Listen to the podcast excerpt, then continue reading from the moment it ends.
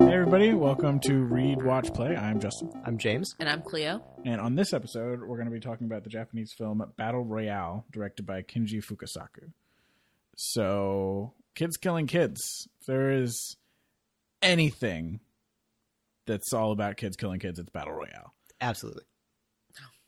Um, This movie. It's like if if the brief briefest of summaries would be a more violent Hunger Games. the, the true Hunger Games. Yeah. I'm Yeah. gonna I'm gonna go out on that limb.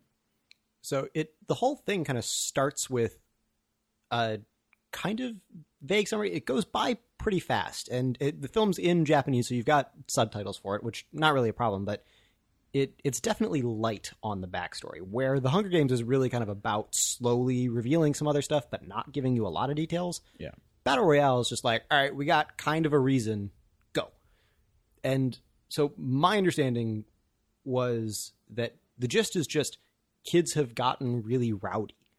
It's there's something about like kind of the economy wasn't doing so well, so adults kind of lost some status, so their kids couldn't look up to them anymore, so they just started getting like very rebellious.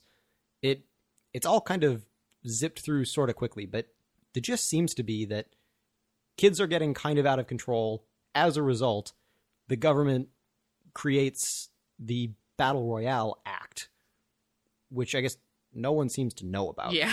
Um, yeah, that was the thing that seems weird. It's like because the movie intros with It being televised. it, it like yeah, Yeah. the reporters are like running to like the winner of of this year's like battle royale or whatever and they want to talk to her and all this kind oh my god she's smiling and all that stuff and then like we get to the battle royale that the movie's about and the the like the kids have no idea None at all. what's happening to them and i'm like this thing seems to have been going on for like a number of years it has been happening for at bare minimum four years Yeah. Or this is the fourth one at bare minimum Yeah, because we've seen three other victors. Right. No, and uh, the one guy says that there was a like a victor in his as well, which I guess may have been may have been the second victor who we see in this one. We can go back to that later. yeah Um, anyway, so for context, a battle royale is a class of specifically ninth graders yeah. I was unclear if it's always ninth graders or if just the few examples that we had both happen to be ninth graders. But I think that you might be right. yeah it's it's specifically a class of ninth graders chosen by the government once per year to be thrown onto this abandoned island and to kill each other they they're they're strapped with bomb necklaces and they are each given a bag with enough food and water for the three days they're going to be on the island along with a random quote unquote weapon I only I, I say it that way because some of the things end up not really being like not even being close to something that would be defined as a weapon. Yeah, like a just pot lid. Yeah, like I, I mean, I was even thinking more of the binoculars. Like Yeah. one of the kids gets binoculars. It's like a pot lid is like A you can hit somebody with it and it's a shield, and it's like binoculars are like a, a tool for tactical planning, but they are far from a weapon. Yeah. And somebody Like, you're not like, gonna- a tracking device. It's like Right. It's like a Yeah. tool rather than a weapon, I guess. Yeah. Yeah. You're not going to bludgeon somebody to death with a pair of binoculars or a tracking device. I mean, probably not. Yeah. Um, but yeah. So what's interesting and what I found out after the fact when I was doing some reading in the book, the battle royale happened on a weekly basis. oh Oh wow. I don't even know how that's sustainable. How many classes of ninth graders are in Japan? Uh, but yeah, in the movie, it's a year. It's an a yearly thing, an annual thing, uh, which makes way more sense to me. It's also way more similar to the Hunger Games, but we'll get into that later. Um, but yeah, I mean that that kind of covers our bases. Um, Yeah, and kind of as as the movie starts, it, it they do a good job of keeping the cast relatively like ensemble. There's there's a pretty clear protagonist. True, yeah. Um, yeah, Yeah. who you you get some backstory for. He's kind of the only character you get any real backstory for. yeah, But so you've got that, but everyone else seems pretty pretty even. They you spend a lot of time with some characters who are only around for a scene or two. Um, you spend a lot of character uh, spend a lot of time with some of the characters who are kind of the the more proactive hunters. Um, yeah. You get some. they spend some time to with like flesh out characters that are really only around for a scene. Like Yeah. i- in the beginning, in the first like, you get the whole beginning section of the movie, and then you get the uh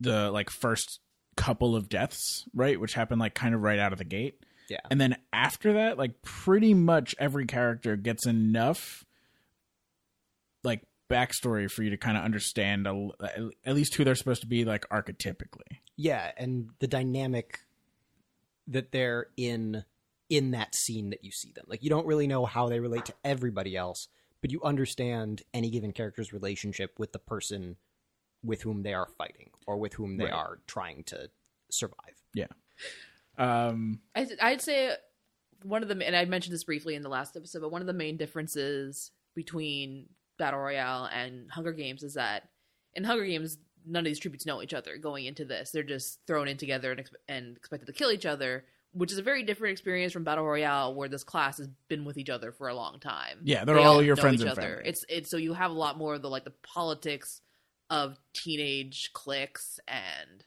kind of like they're weird like who do you trust who's really your friend there's a lot of like backstabbing Yeah. um and the, the lone wolves play a very distinct role and there's the one girl whose name i can't remember who is like the very proactive killer oh yeah, I Oh, can't yeah. remember her name either, but she is like terrifying. She's great. yeah Like just in general, it's like a force to have in the movie, yeah. and she sells it. Oh Yeah. yeah. Like she's super creepy, just dark and you see her. brooding, and and the the scythe and just. yeah Well, I guess it's not a scythe. What is that actually? it's, it's like a mini so, it's like yeah. a hand but scythe, yeah. but yeah, I thought there. I thought. Never mind. Yeah. I thought there was another word for like hand scythe. I get what you're saying. curved blade but is not a scimitar Um, Curved swords. It's like a farming tool but yeah it was just yeah for the the intro kind of that the background on like what happened to create such a world it kind of reminded me a little bit of a clockwork orange in that it was just seemed to me like oh there's a lot of delinquents now here Yep. for some reason like nobu you see him stab the the um one of the teachers who I thought he killed him. Cause like he cut him in like the back of his upper thigh. Isn't there like a huge artery like right there? yeah you would think but then like, I just thought he was gonna die. but then he comes back and he's Yeah.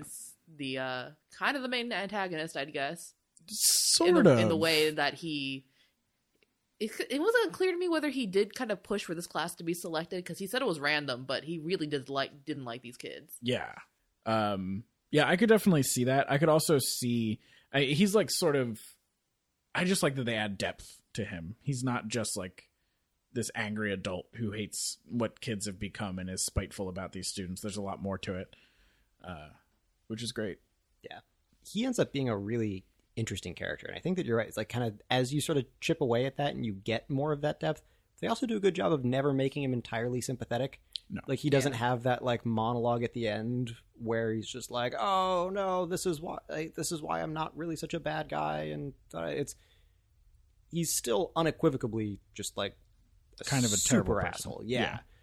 And but at the same time you get more shading to that. And I think that that's a really nice place to land.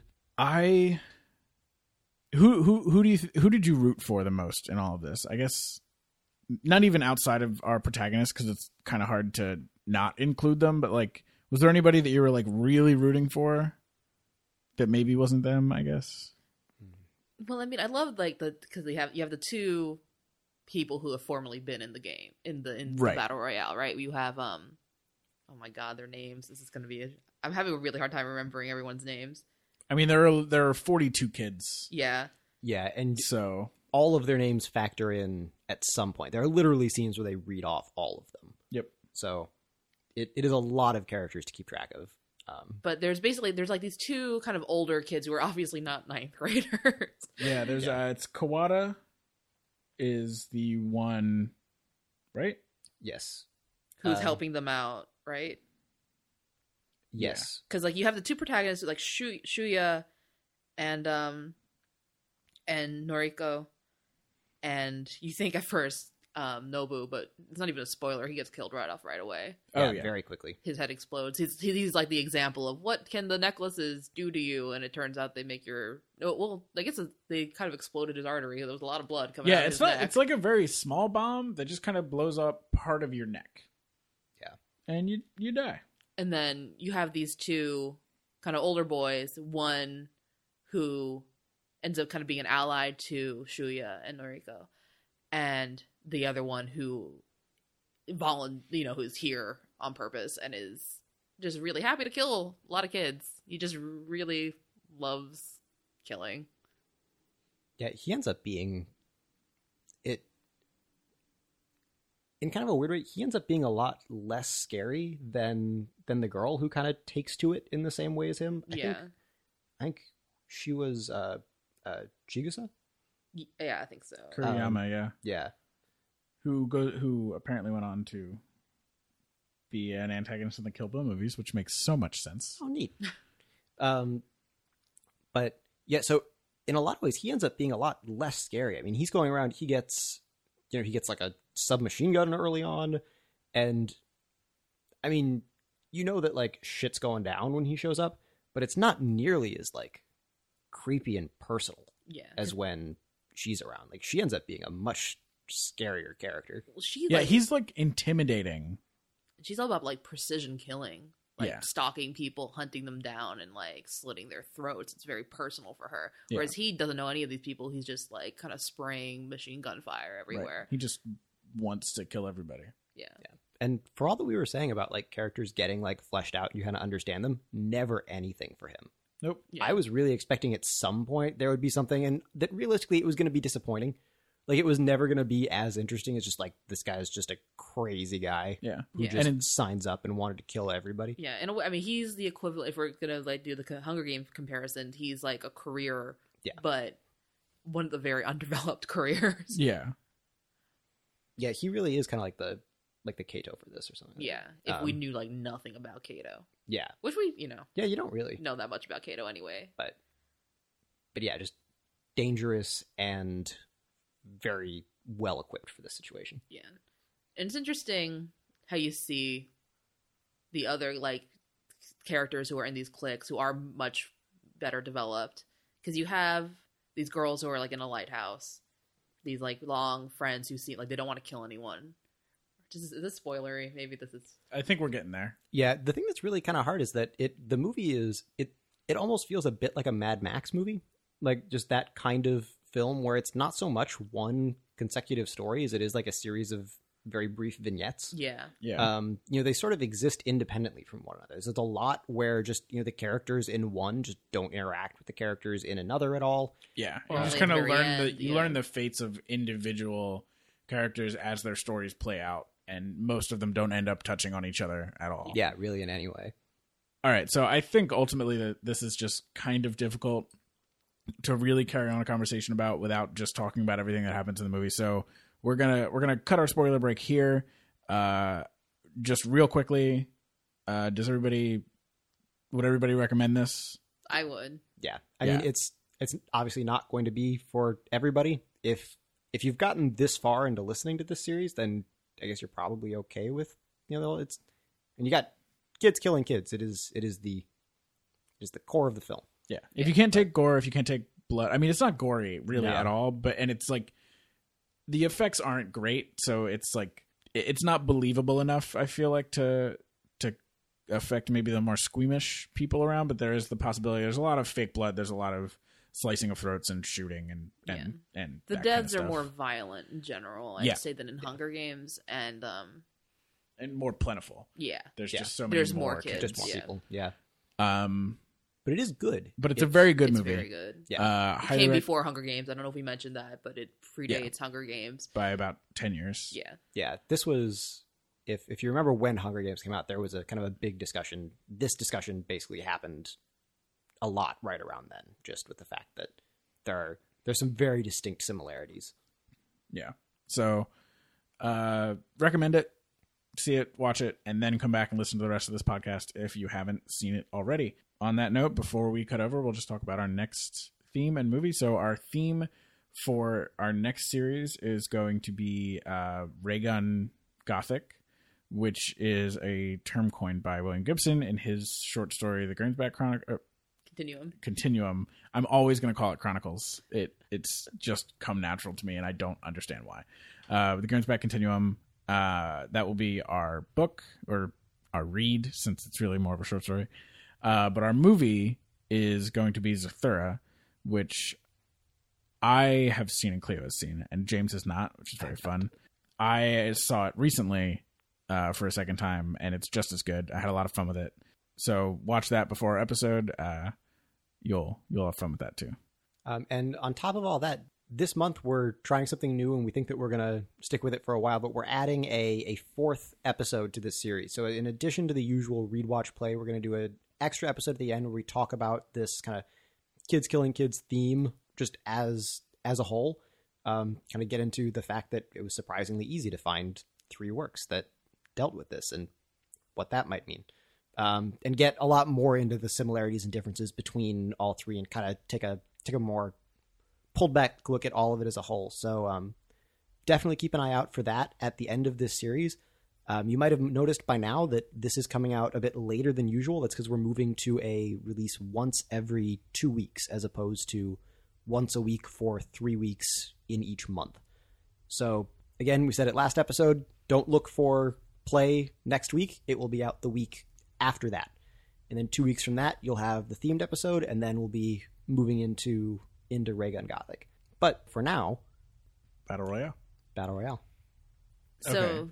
yeah, I mean, the main cliques you have here, you have the girls in the lighthouse Right. who seem very set on not killing each other or not killing anyone, and they're just kind of trying to take care of everyone. and also the most depressing of all the storylines, in my opinion. I would agree. Yeah, it was that was bad. Um, because we have there's the one girl who saw Shuya accidentally kill a guy who had attacked him. Right. Like they roll down. Like the guy ends up killed with his own weapon after they roll down a hill. Like, yeah, but she sees it as Shuya killed him, and so Right. to her, he's one of the people who is you know stooped low enough to participate in this horrible kind of thing. And I feel like she must have had some kind of direct connection to that kid because it, she she seemed to take it so personally. Yeah, It's like everybody else, like they were all classmates, right? But everybody else was like, no, no, it was an accident. It's totally believable. And she saw it, and she's like, no, he has to die. So So yeah, she tries to poison the food that's going to go to Shuya. Somebody else eats the food. Girl dies. Then the other girls immediately kind of turn on each other, being like, "Who did that? Who Right. was the one who?" And it just it erupts in gunfire. Everyone dies except for the girl who did the poisoning. Shuya like goes down at the last before after it's too late. right, because he got he at this point he's been injured and brought to the lighthouse and like nursed back to health. But because of the girl who's freaked out by his presence, he's been locked in his room. And so all of this happens while he can't get out of his room. And then this girl comes upstairs and like opens the door for him and like says that she's sorry or that it wasn't her fault or some combination She of those says things. like, "I didn't. I forgot how much I liked them all." Yeah. And, and then, then she she, just keeps she keeps running up the the lighthouse and he goes down to see what happened and then he runs up to see what happened to her and she jumped off the top yeah. um just just an awful depressing storyline. Because this is like one of the few groups who's basically said i'm not killing anyone. Yeah. of course they all would have just died together when their bomb collars exploded. Yeah. But but that then, would have been better. Because then you also have the clique which is like the boys in like the warehouse or something right? The ones who are working on they have like the, The tracking bomb. device and then they're trying to hack into the system so that they can take their collars off and i don't even think they made it they had thought that would be something they could do they wanted they were like trying to shut down their the tracking ability yeah in order to like deliver this big bomb right yeah Yeah. so you have people right from the beginning who are trying to fight against this battle royale thing yeah Um, and then you see these glimpses of these other characters. There's some who kill themselves. They jump off a cliff. It's a boy and a girl. They Right. hold hands and they decide that they'd rather die. They'd rather commit suicide than have to participate, um, either by killing other people or being killed themselves. Yeah, and Then you- there's another there's another couple that like hang themselves from like a wash rack or something, like something Yeah. small. It's not even a tree; it's just like a rack of some kind, Yeah. uh, but it's outside. And then you have a, the clique of girls that Chigusa was also a part of, and she like quickly turns against, um, where they had some kind of problem where like someone stole someone's boyfriend, and that's coming back to haunt them now when everyone's armed.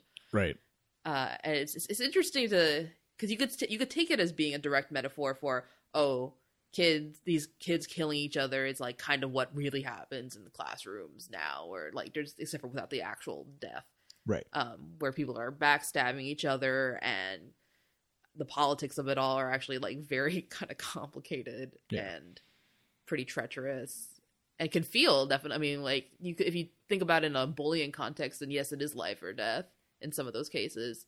I'm not sure how much the director writers were like trying to go for that being a direct comparison but you definitely it's hard to watch it without just kind of reading that.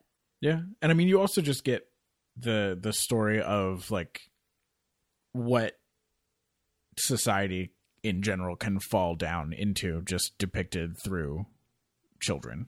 yeah Yeah, and I think kind of in in addition to a lot of that, part of the part of the premise for the movie and like why this battle royale exists is this sense that like you know kind of the the kids in Japan at this point are somehow getting out of control, um, and somehow this does something about that. That's also left kind of unclear. Like we said earlier, it no one seems to know about it, so Yes, no one has like this sense of like oh better behave or else you know battle royale. Exactly. That's Yeah. the thing that that bugs me. It's like at least if they knew what was happening, but then we wouldn't get all it. that fun all those Yeah. fun scenes in the beginning. I Explaining guess. it, yeah. Right. Like they would still need to explain it out of some like protocol or whatever, but there wouldn't be as much like, What's going on? I can't believe this. Why is this happening? Yeah, but Stuff.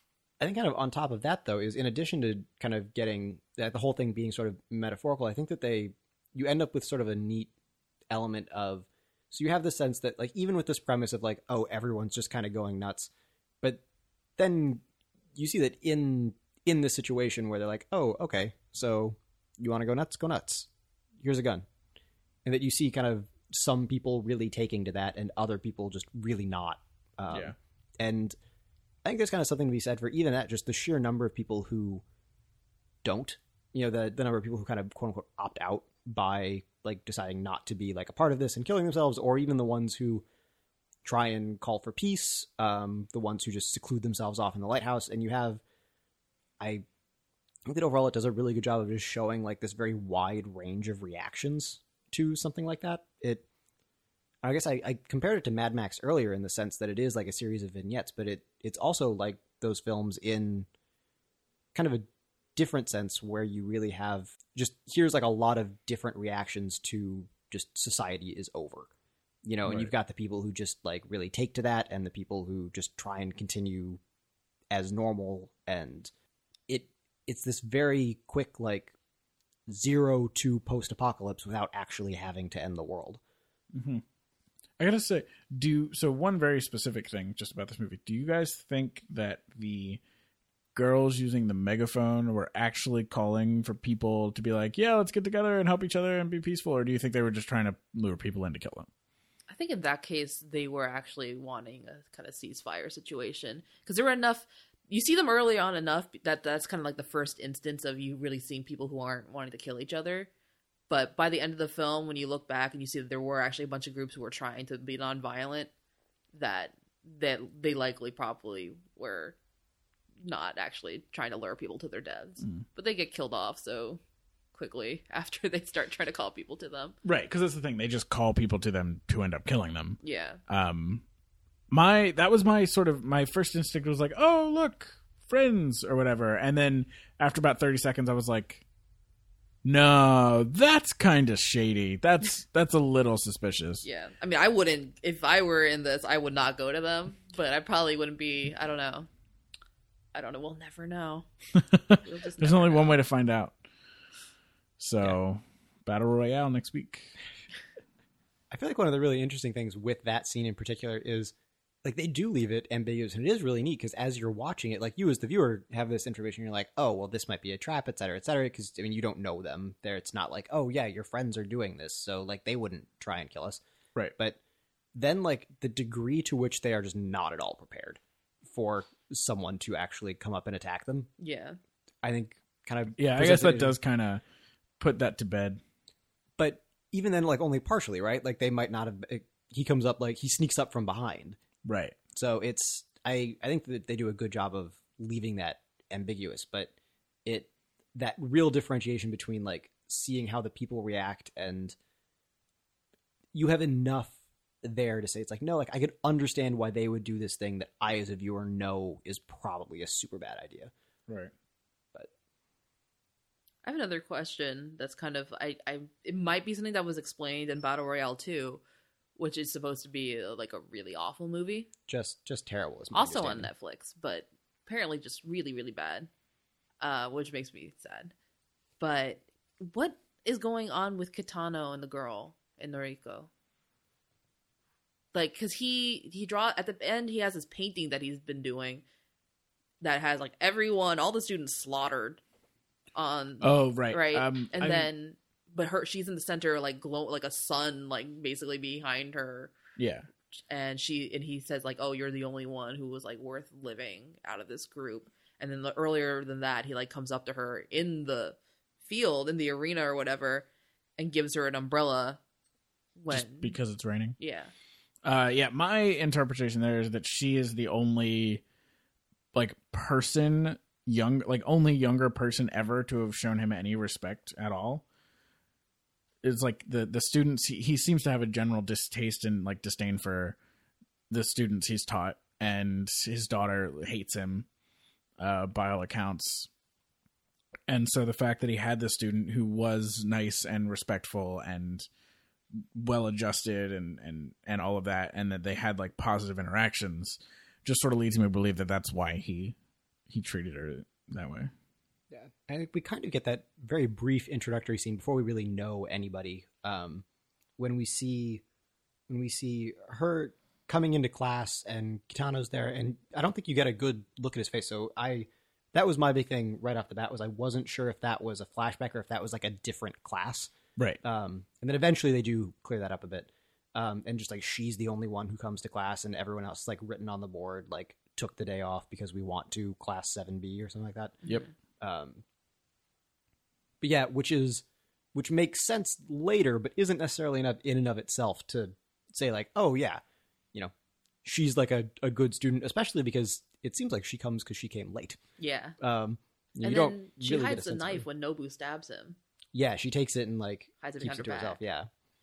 Um, yeah, it's I thought it was kind of interesting too, like where that came from. If there was some kind of relationship there, she has the dream like earlier on where like she and Kitano are like by a river, having having- popsicles yeah, eating popsicles, and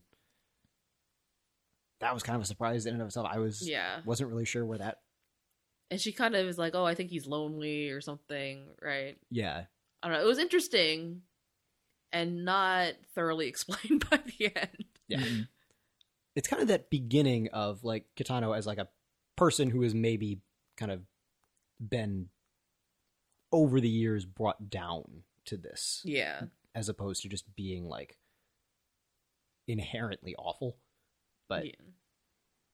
Because I also there's another I keep remembering Clockwork Orange now from this where he, it's kind of reminds me of that dynamic between like the doctors who are just doing this thing to the the Ludovico the eye you know the eyeball scene Yeah, yeah. right the Mhm. people who are like trying to fix these delinquents but don't really care about them as people they just see them as a problem that needs to be solved and then later on there it's been a long time since I've seen the movie or read the book, but there is like kind of this reversal of like we, you can't do this to like even if they are like criminal delinquents, you can't do this to them. Yeah. And Kitano never sees a rever I mean, he doesn't seem to regret anything he's done. The one like potentially redeeming thing is that you find out that he does like Noriko. Um but, but- also in a pretty creepy kind of way yeah, in a, in a kind of yeah, in a kind of way where I was like, is he a pedophile? I am not sure. I don't that seemed like the big implication Yeah, I couldn't. Yeah, I could not tell because she's. I mean, ninth graders are fucking young. That's not even like having a crush on a seventeen-year-old student, which I don't approve of either. But but like she's like, You're 14 15 yeah, Yeah. God, this movie. Kitano is great though. The actor who so the actor who plays that teacher, the teacher is Kitano Sensei, and the actor is uh, Takeshi Kitano, and they just like renamed the character after him, um, because he is this just like known and and like respected actor in Japan, um, and he just like he kind of killed it.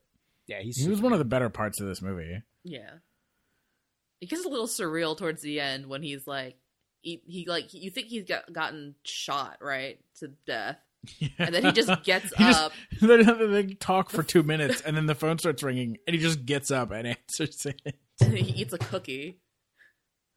There's a big deal out of the cookies that Noriko made. She made them for Nobu or Shuya or both of them, or I don't know.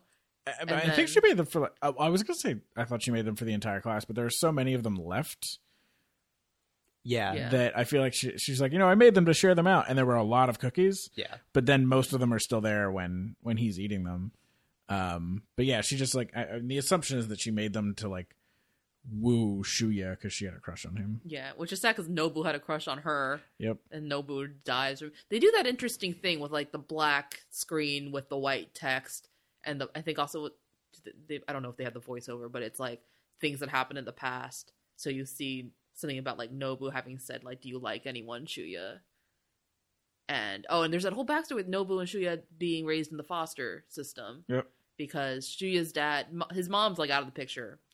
I can't remember. I think she ran away. Yeah, they only say once, like right at the beginning. Yeah. She like left when he was a certain age or something. and Yeah, then he was the very dad young. commits suicide because he can't find work and that was like he, and he has like the paper that's wrapped around him that's like you can do it shuya like i believe in you shuya It's- Yep. oh my god and he's like hung himself with an ex- or hanged himself with an extension cord because when you when you hang when you're hanged it's hanged not hung you're hung on a wall or you're hanged from a tree sorry grammar point but um important um but see, he says, and Shuya says later on in the movie, like, I guess I just don't really trust adults because I was abandoned by both my parents, even in different one. One of them left, and the other one killed himself.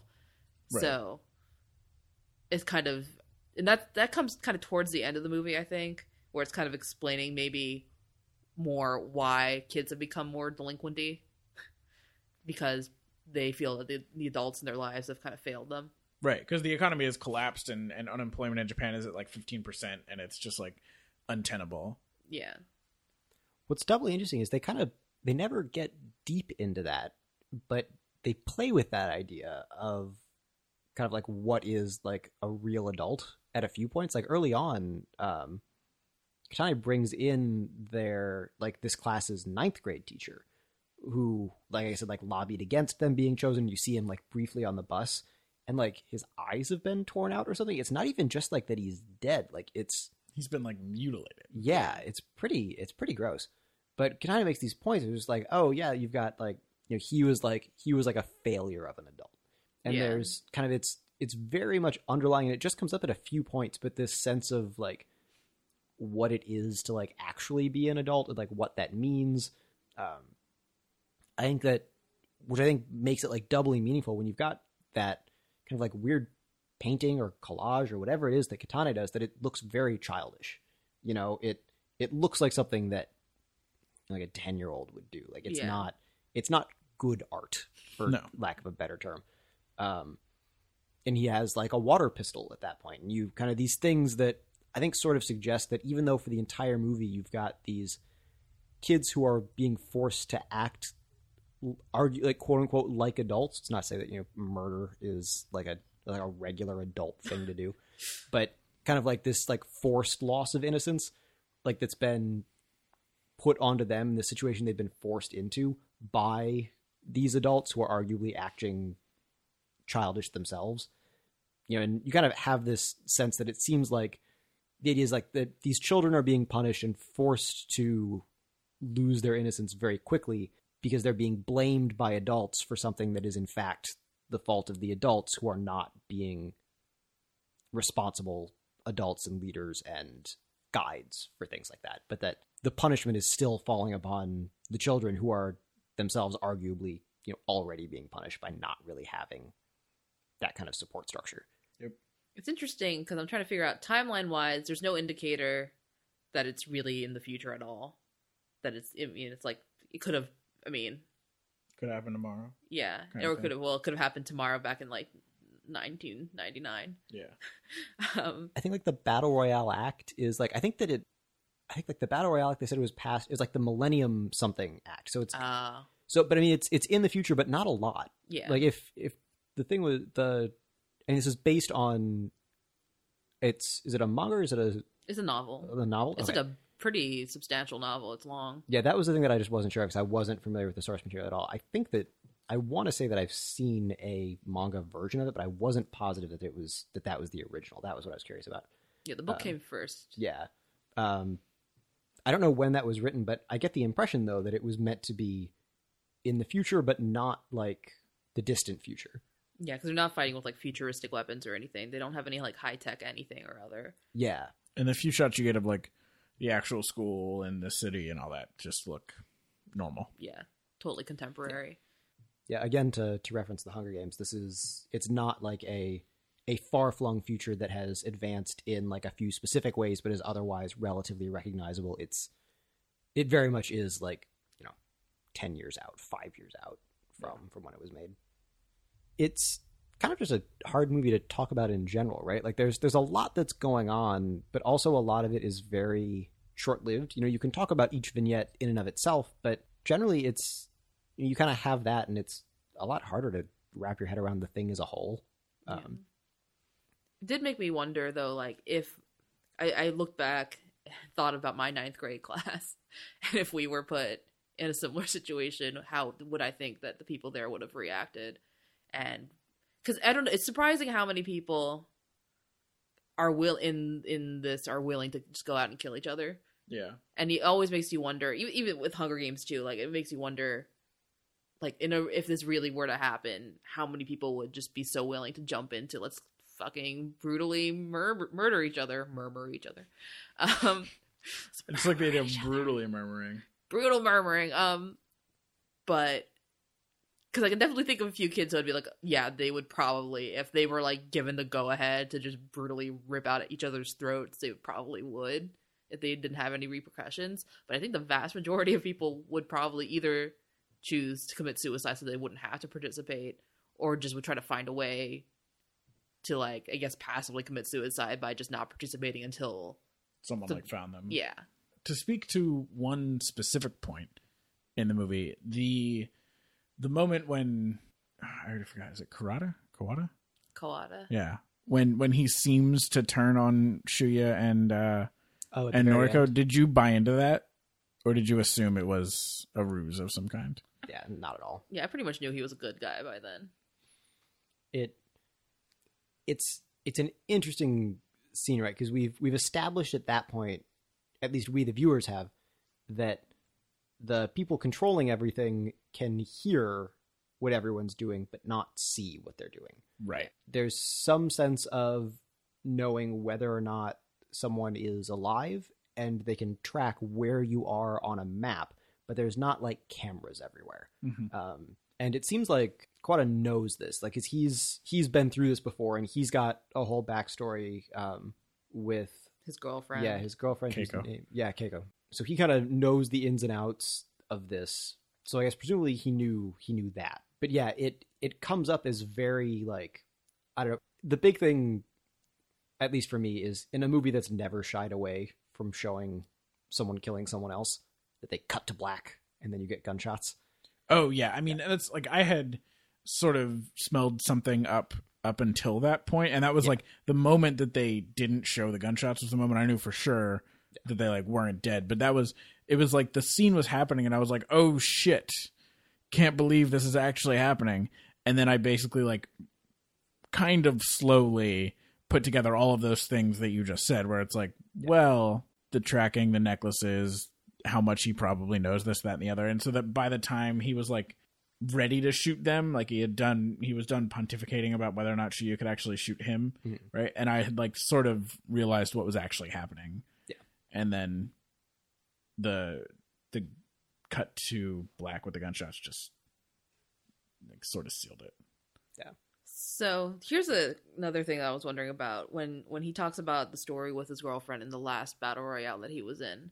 He says that they were like the last two alive. Everybody else, they managed to kill everybody else or survive Right. everybody else, and then their necklaces started going off, like beeping, or their whatever, not necklaces, but their neck chain thing, whatever. I mean, they are necklaces, Yeah, Yeah. and collars, I guess. yeah, collars, and then Keiko stabs him or shoots him shoots him. and then he shoots her back and kills her effectively but then she's smiling at him afterwards so did she do that so that he would kill her knowing that she wasn't going to like do lethal damage That's my assumption is that she like shot him like in a just like to give him an excuse in the to shoot torso her. somewhere so that he would react and shoot her, knowing that she was specifically aiming to do non lethal damage, but he would just be shooting, Yeah, uh, hoping that he would kill her so that He he, could could, live. live. yeah. I wasn't entirely sure whether that was what would happen because they never outright say. Right. Yeah. Because that's the thing he's wondering about right up until his death at the end on the boat. Is like, why was she smiling when she died, and I just like fucking shot her. Yeah, I was I wasn't necessarily convinced that she wasn't trying to kill him, but I think that that's what she came to at the end. Like my thing was like it she may or may not have been trying to kill him there, Right. but I think that she was happy in the end of it that he survived. Was kind of my take on it. Whether or not that was like her plan the whole time, yeah, that I wasn't sure about. Yeah, and I mean that comes down to what you want to believe, because ultimately either one could be is equally possible of being true. We don't really know anything about Keiko as a person. Yeah. Um, Maybe she's terrible. she might be. Um, I'd like the running joke where he was like, "Oh yeah, my dad was a chef, or my dad was a doctor, or yeah, my dad was like a sea captain." Yep. yeah, just like how I don't know who his dad started. actually is. Like I'm, I'm legitimately curious now. The thing that I liked most What if his about dad's that, like a Go ahead. doctor and chef on a boat? could be. Explains all his skills that he has. Anyway, sorry, go ahead, James. Uh, the thing that I liked most about that was that it it was a good running reminder that he- this guy is kind of a a bit of a duplicitous character. Like you don't actually know that much about him. Yeah. And so for that, oh yeah, it's fine. You know, it's where he picked up learning how to cook rice really well and how he knows how to like, you know, do some basic stuff with medicine. But at the same time, then there are those legitimate moments where he's just like, no, there was no Keiko. I said that just so you would like trust me. And so you've got those moments where it helps those a lot. It it's not quite enough to sell, like you were saying, Justin, at the end when he's like, "Oh no, yeah, you shouldn't have trusted me. I'm actually going to kill you. It was my plan all along." Yeah, exactly. It's a very bizarrely like up and up, like here was my plan scene. It's not enough to make that feel like it might be the case, but it's neat to have this like ongoing reminder that he's not necessarily being, you know, honest. What did everyone think of the just the actual ending of like them being on the boat and then just like on the run through Tokyo? Felt a little weak to me. Yeah, I thought for a movie that was otherwise really good, I completely agree. Yeah, and then also maybe it was knowing kind of the gist of what happens in the second movie, and that that was leading up to that. I was just like, uh, why is this like? Can we just do anything other than this? I I would have been content if it just ended with Still on them the being boat. on the boat. Yeah, I'd and, like, rather getting not away know from than the island. Yeah, But with, I mean, it, the first time I had watched it, I didn't know anything about the second movie. It felt okay. Just the idea that they would go into hiding and maybe eventually just try to change their names and then become productive adults in this like weird fucked up society where they can probably get away with completely changing their identities. But but yeah, it's it's weak regardless. which is really too bad. It's for a movie with a lot of just individual stories that have good, like satisfactory beginnings, middles, and ends. It's really kind of, and I would even say particularly satisfactory ends. It's kind of too bad that the overarching one has such a disappointing one. yeah. Yeah. It's a cool movie. Like it, it's kind of no, no two ways around it. Stylish movie, yeah. It's very stylish. Super controversial when it came out. That's still, surprising. still, yeah. I, I did a little bit of research as we were going just into the into the novel itself. The novel was written in '96, like on a short list for a prize in '97. Even like a prize for horror fiction was um, knocked out because of content, not because it wasn't good enough. They just said we we don't want this something a book about this to win. And then in '99, the book was officially published, was fantastically successful. Uh, the same author writes the manga that year the film must have started production immediately because we were talking about this earlier. This came out 2000, 2001. I mean, it took a while for it to come to the States, um, but this movie is like early 2000s. And I think one of the most interesting things about this is how often is a film that's like rushed out because this novel just like hit and was just everywhere. And this movie got made and must have been a year, two Yeah. years. Yeah. Like it feels kind of low budget, but not like Horrifically rushed. so. Yeah, you know, it's it. It's really a neat thing for something that feels like it was this sort of like happy accident of just getting made. I don't know. I thought that was pretty cool. Like, how many times do you have like that film adaptation of a book where that film adaptation is genuinely of quality? You know, Yeah. Yeah, and where the book far is of quality. I mean, you know, obviously, like The Godfather is based on a book, and The Godfather is clearly of quality, but people don't go back and read The Godfather because that's like an amazing book. People watch that because it's an amazing film, Right. and certainly for that fast of a turnaround, I thought that was really cool. I didn't know that. Pretty badass. Yeah. I feel like the the single strong argument for the big hit book being turned into a film right away. It's like, oh, Battle Royale can do it. Just give all of these to Fujikawa. Yeah. I have it. Ah, I think I got it wrong again. It doesn't matter. We can cut it. All right, so I think I think that kind of brings us through Battle Royale. It very cool, very stylish movie. Definitely something very out there and different up until uh, a lot of stuff started trying to do something similar.